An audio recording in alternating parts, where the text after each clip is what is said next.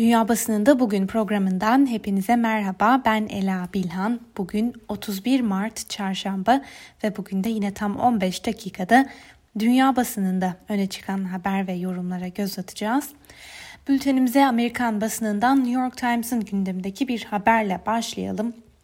Biden yıllarca arttırılması planlanan yüksek kurumlar vergisiyle altyapı çalışmalarına kaynak sağlamayı hedefliyor başlıklı bir haber paylaşıldı. Buna göre Amerikan basını son dönemde Biden'ın en önemli gündem maddelerinden birinin altyapı çalışmalarına yoğunlaşmak olduğunu yazıyordu. Bugün New York Times'ın aktardığına göre Biden yaklaşık 2 trilyon dolarlık bir paket ile ülkenin eskimekte olan yollarını, köprülerini, demiryolu hatlarını ve kamu hizmetlerini desteklemek istiyor. Gazeteye göre bu yönetimin en iddialı girişimlerinden biri olacak. Bu yöndeki planın çarşamba günü öğleden sonra bizzat Biden tarafından açıklanacağı da belirtiliyor. Bu haberi Washington Post gazetesinden Jeff Stein de ele almış. Şöyle diyor. Yönetim altyapı çalışmaları için 2.25 trilyon dolarlık bir bütçe ayırmayı planlıyor. Bu bütçenin 650 milyon doları doğrudan yollar ve köprüler için kullanılacak. Biden yapı altyapı harcamaları konusunda büyük bir kumar oynuyor ve bu planın bedelini ise zenginlerin ödemek zorunda kalacağı yüksek vergilere dayandırıyor. Amerikan basınında öne çıkan bir diğer haber ise dün ikinci gününde de devam eden Floyd davası. Geçtiğimiz Mayıs ayında bir polis memurunun sert müdahalesi nedeniyle gözaltına alınırken nefessiz kalarak hayatını kaybeden siyah Amerikalı George Floyd'un duruşması pazartesi günü başlamıştı ve dün de devam etmişti. Dün tanıkların dinlendiği ve özellikle de kayda aldığı görüntüleri tüm dünyada yankılanan kişinin tanıklıklarına kulak verildi. Gazete olaya tanıklık edenlerin anlatımında neler olup bittiğine dair üzücü fakat tutarlı bir resim çizildiğini de aktarıyor. Bu haber bugün Washington Post'un da gündemindeydi. George Floyd'un ölümüne tanıklık eden genç tanıklar Floyd'un ölü, Floyd'u ölüme götüren o anları izlerken kendilerini çaresiz hissettiklerini ifade ediyorlar. Washington Post'un gündemindeki bir diğer habere de kısaca göz atalım. Cumhuriyetçilerin bir sonraki amacı aşı pasaportları mevzusunu bir tartışma konusu haline getirerek bunun üzerinden yeni bir çatışma zemini yaratmak olacak. Pasaportlarla ilgili tartışmalar sürerken havayolu şirketleri, gece kulüpleri ve spor ligleri dahil olmak üzere çeşitli sektörler tarafından bu konuda sorular yöneltiliyor.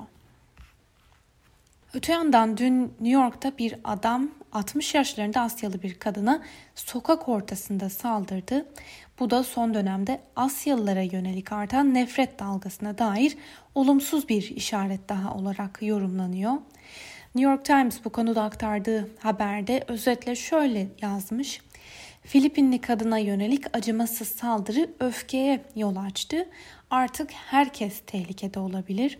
Güvenlik görevlileri bir adamın 65 yaşındaki Asyalı kadına sen buraya ait değilsin diye bağırırken müdahale etmekten kaçındı. Buna karşılık Başkan Joe Biden Asyalı Amerikalılara karşı yükselen ırkçılığı ele alma planlarını da ortaya koydu. Voice of America'dan iki haber paylaşalım. Son haftalarda binlerce göçmen çocuk ve ailesinin ABD'nin Meksika sınırına gelmesinin ardından Başkan Joe Biden sınırdaki tesisleri ve sürece ilişkin daha şeffaf olunması konusunda baskı altındaydı. Bunun üzerine Biden yönetimi Meksika sınırında göçmen çocukların tutulduğu tesisin basın mensupları tarafından ziyaret edilmesine izin verdi. 250 kişilik kapasiteye sahip tesiste 4000'den fazla kişinin barındığı görüldü. Bu göçmenlerin çoğunun yanlarında aileleri olmayan ve buradaki işlemleri tamamlandıktan sonra ABD Sağlık Bakanlığı yönetimindeki barınma yerlerine götürülen daha sonra da aile ferdi ya da koruyucu bir ailenin yanına yerleştirilen çocuklardan oluştuğu gözlemlendi. Biden yönetimi göçmen sorununun temel sebeplerini ortadan kaldırmak amacıyla göç edilen ülkelerde kalkınmaya 4 milyar dolar kaynak ayırmak istediğini de dile getiriyor. Ve Voice of America'dan bir haber daha sonrasında ise İngiliz basınıyla bültenimize devam edeceğiz. Kaiser Aile Vakfı tarafından yapılan bir ankete göre Şubat ayında aşı olan ya da bir an önce aşı olmak isteyen siyah Amerikalı yetişkinlerin oranı %41 oranındayken bu rakam Mart ayında %55'e kadar yükseldi. Mart ayı verilerine göre genel olarak Amerikalı yetişkinlerin %61'i aşı olduğunu veya aşı olmayı planladığını bildirdi. Şubat ayında %55 olan bu oranın artışındaki en büyük etkinin siyah yetişkinlerin aşı olan ilgisi olduğu belirtiliyor. Voice of America'nın haberine göre COVID-19 aşılarına duyulan güvensizlik ABD'nin özellikle bazı azınlık grupları arasındaki aşıyı yaygınlaştırma çabalarına ağırlık vermesine neden oldu.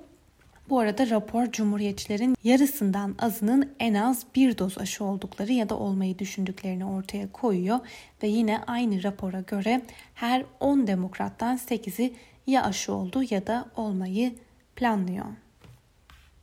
Amerikan basınından aktardığımız bu haber ve yorumların ardından bültenimize İngiliz basınıyla devam edelim.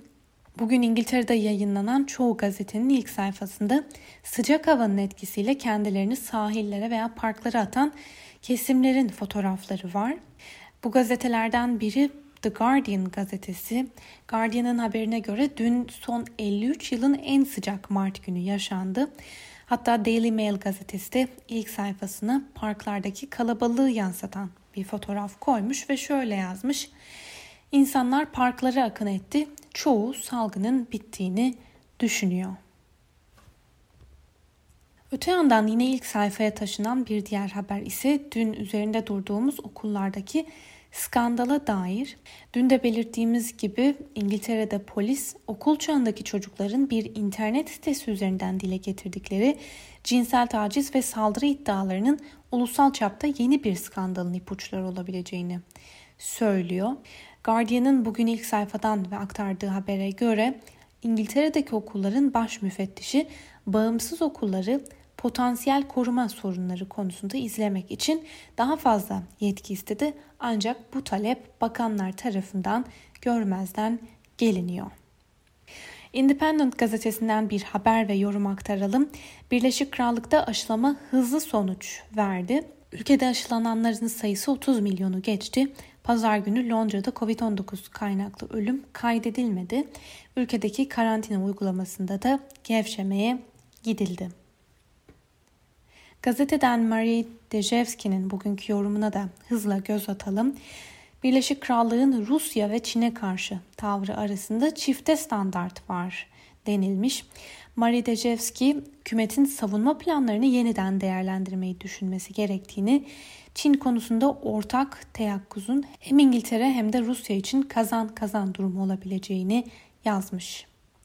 The Daily Telegraph'ın manşetine taşıdığı haber Rusya'da üretilen Sputnik 5 aşısına dair ülkelerinde özellikle de yetersiz aşılamalar nedeniyle ağır eleştiri ve sert baskı altında kalan Merkel ve Macron yüzlerini Rusya'nın aşısına çevirdi. Buna göre Fransa ve Almanya Rusya'nın Sputnik 5 aşısının Avrupa Birliği'ne tedarik edilmesi konusunda Vladimir Putin ile görüşüyor. Bu görüşme tam da Avrupa Birliği'nin aşı tedarik sorunu yaşadığı üstüne bir de kan pıhtılaşması endişeleriyle e, askıya alınan AstraZeneca aşısı ile ilgili endişelerin yükseldiği bir dönemde geldi. İngiliz basında dikkat çeken bir haber daha aktardı.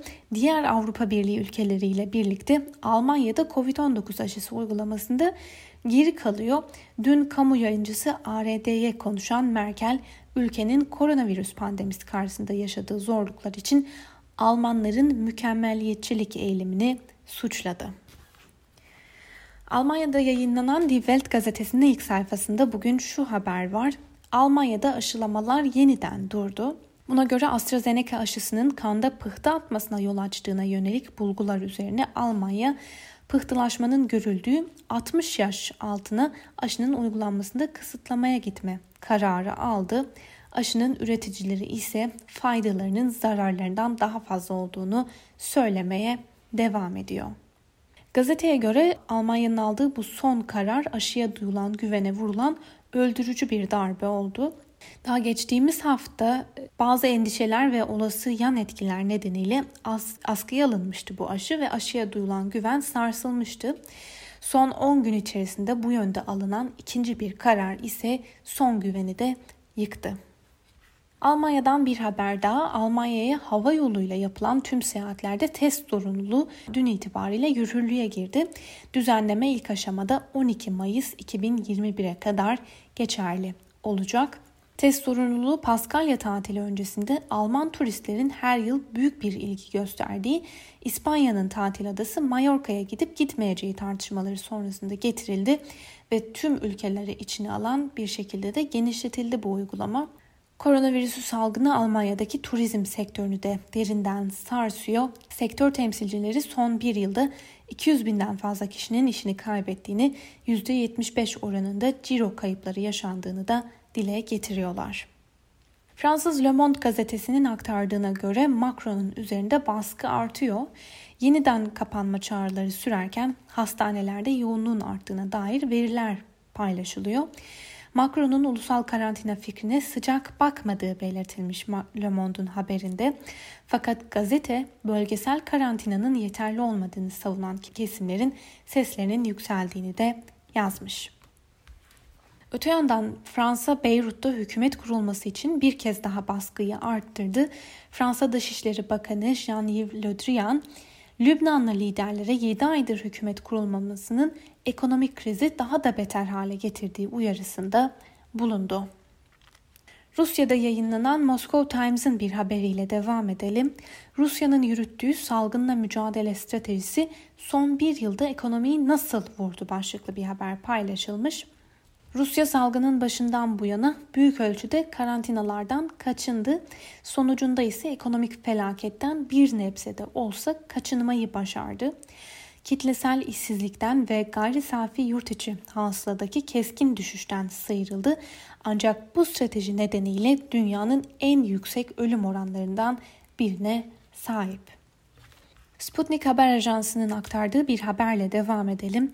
Süveyş kanalında günlerdir yaşanan tıkanıklık nedeniyle kuvvetten gelecek yakıt taşıyan bir kargo gemisini bekleyen Lübnan'da ülkenin Zahrani Elektrik Şirketi santralinde yakıtın tükenmesi sonucu faaliyetler askıya alındı.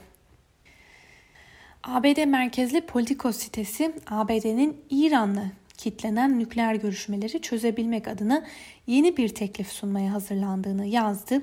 Buna göre ABD'nin İran'a sunmak üzere yeni bir nükleer anlaşma üzerinde çalıştığı ve müzakereleri en kısa sürede başlatmayı hedeflediği de öğrenildi. El Cezire'nin aktardığı bir habere göre Myanmar'da askeri darbe ve seçilmiş hükümet üyelerinin gözaltına alınmasına karşı düzenlenen protesto gösterileri devam ederken güvenlik güçlerinin silahlı müdahalesi sonucu hayatını kaybedenlerin sayısı 521'e yükseldi.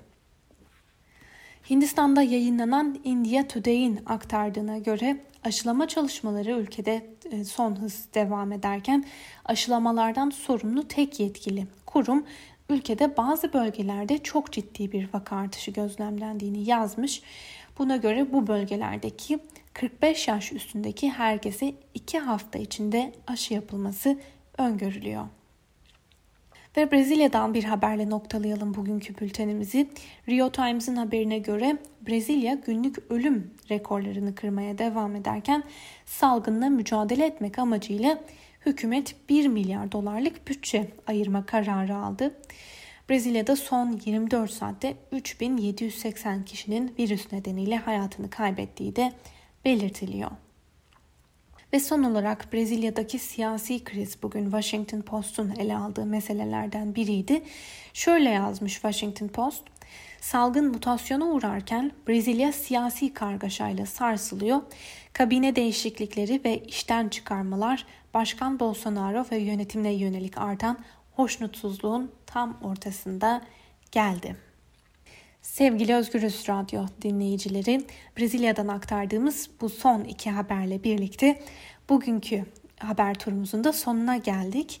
Yarın aynı saatte tekrar görüşmek dileğiyle şimdilik hoşçakalın.